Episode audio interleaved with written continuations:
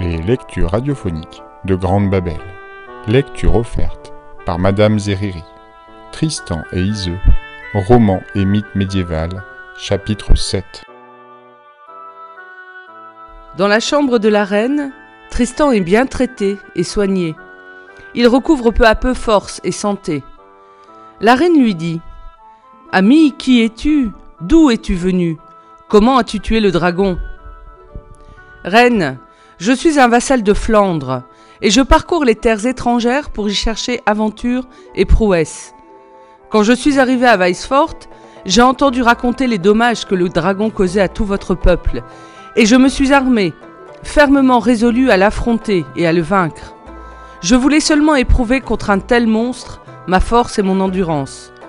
Or, il est advenu par la volonté de Dieu que je l'ai tué. Comme trophée de ma victoire, je lui ai coupé la langue et l'ai mise dans ma chausse afin de pouvoir la présenter au roi Gormont. Quand je me suis évanoui dans les herbes du marécage, j'ai bien cru ma mort venue. J'étais en si profonde pâmoison que je n'ai pas vu qui s'est approché de moi. » La reine lui dit « Ami, je suis la reine d'Irlande. Je suis venue à toi avec ma fille, Yseult.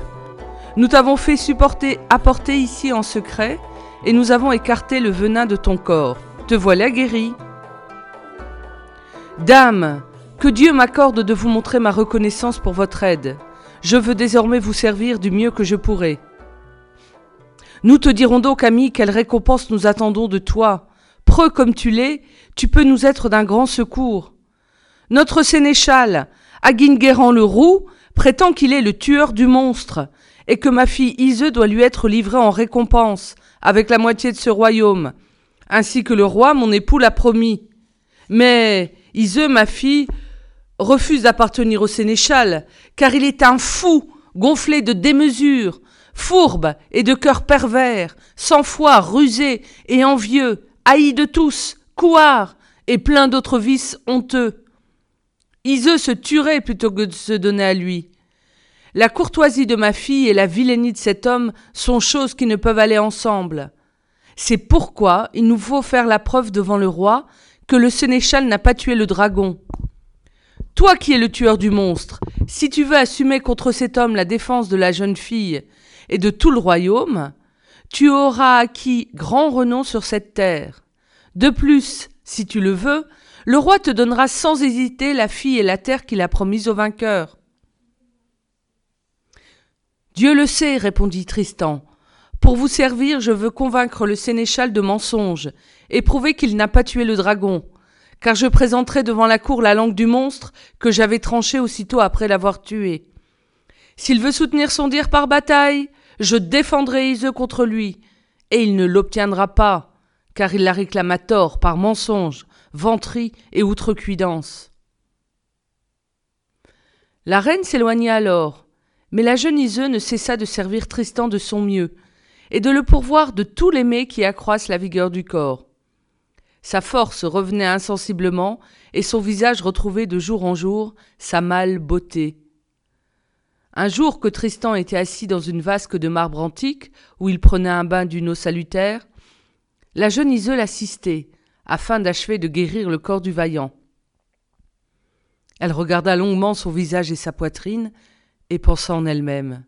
« Si cet homme est aussi vaillant qu'il est beau, il saura soutenir un rude combat contre le sénéchal. » Comme elle se penchait au-dessus de la baignoire, Tristan vit de près ses longs cheveux blonds. Il admira comme ils avaient la même couleur d'or que le cheveu apporté à Marc par une hirondelle. Son regard alla de la chevelure d'Yseult aux cheveux qu'il avait fait tisser dans son plio, suspendu près de là. Dans sa joie, il se prit à sourire à l'idée qu'il avait réussi dans cette quête, jugée par d'autres illusoire, de la fille aux cheveux d'or.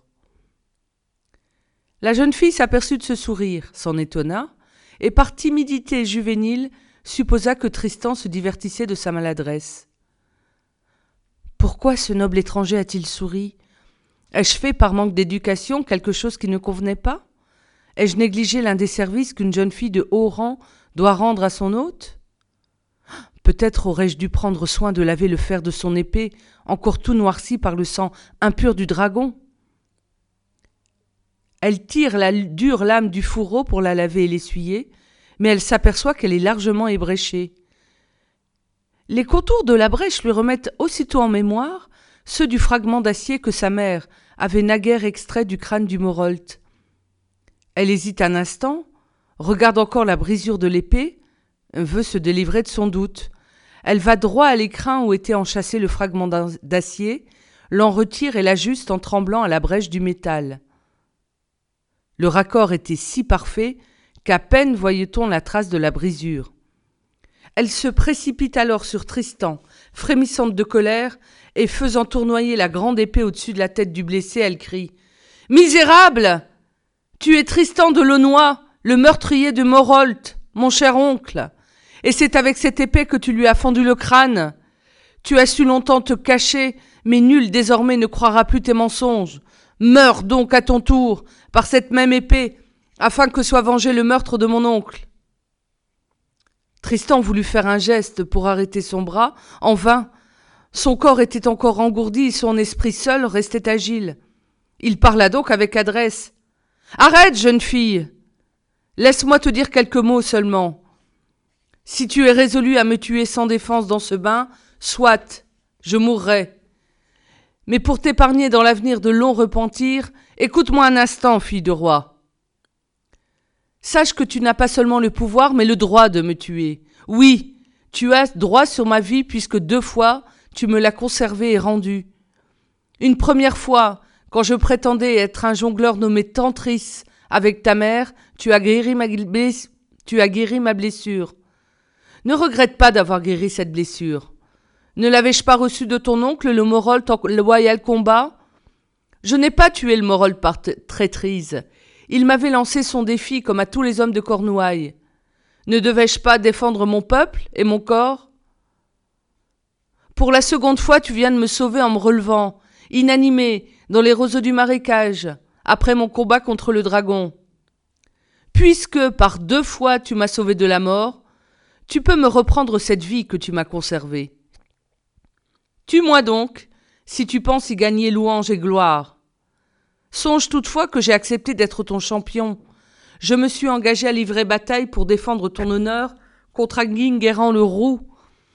Quand tu seras couché entre les bras du vaillant sénéchal, il te sera doux de songer à ton hôte blessé qui avait risqué sa vie pour te conquérir et que tu auras tué dans ce bain sans qu'il ait pu faire un geste pour se défendre. »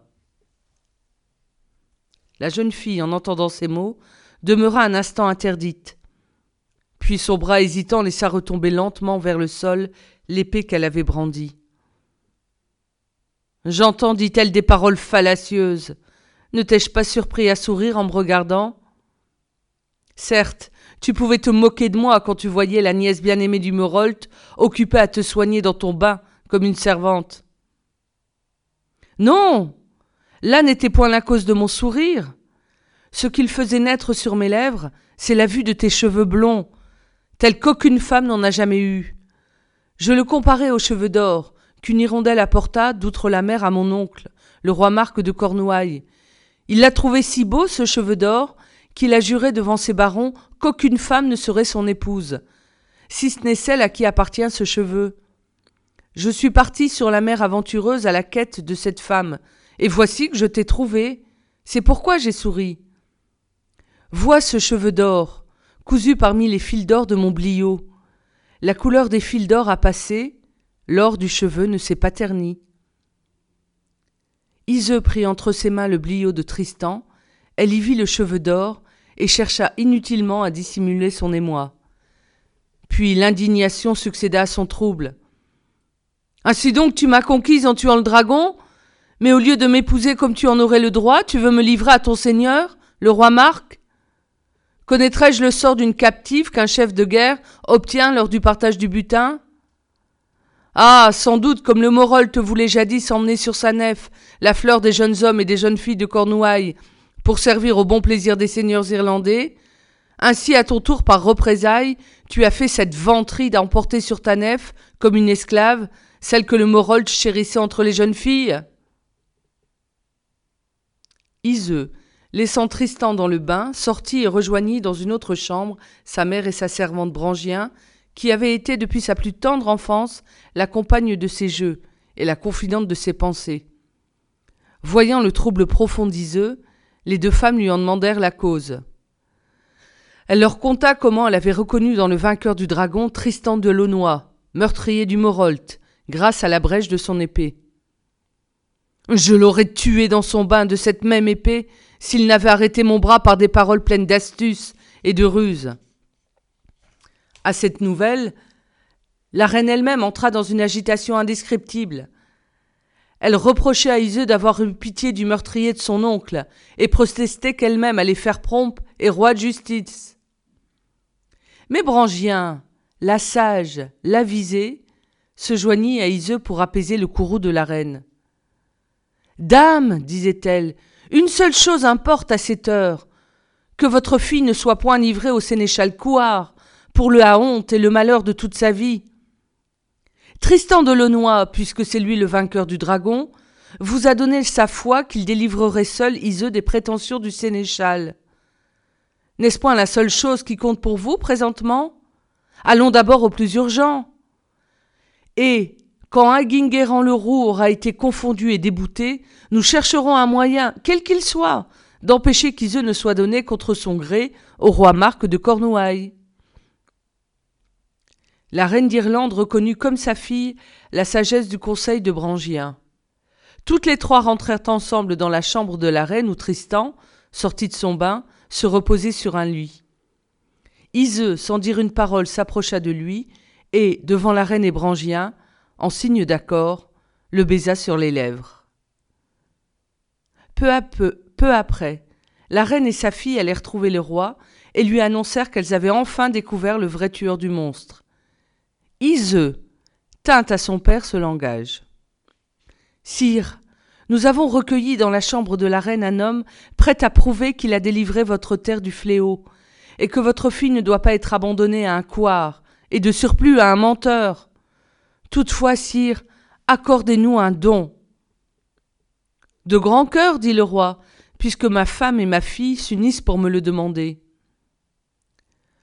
« Promettez-nous de pardonner au tueur du monstre ses torts anciens, si grands soient-ils, et de lui accorder votre paix. » Le roi ne se hâta pas de répondre, car il avait coutume de réfléchir longuement avant de se décider, mais il finit par dire « Puisque vous le voulez ainsi, je vous octroie ce don. » Yseult s'agenouilla à ses pieds et dit « Père, donnez-moi le baiser de paix et de pardon en signe que vous le donnerez pareillement à cet homme. » Et le roi fit ce que voulait sa fille.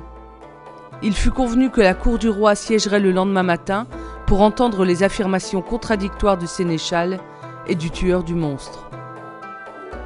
Pendant ce temps, depuis que Tristan avait furtivement quitté son navire pour combattre le dragon, Gorvenal et les 100 compagnons, privés de toute nouvelle de leur seigneur, se désolaient de l'avoir perdu et cherchaient en vain à savoir où il était passé.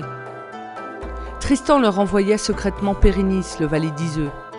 Il devait avertir Gorvenal et les autres cornouaillers de se rendre à l'assemblée des barons d'Irlande, tous ensemble, le lendemain, parés et armés comme il convenait, aux messagers d'un riche roi.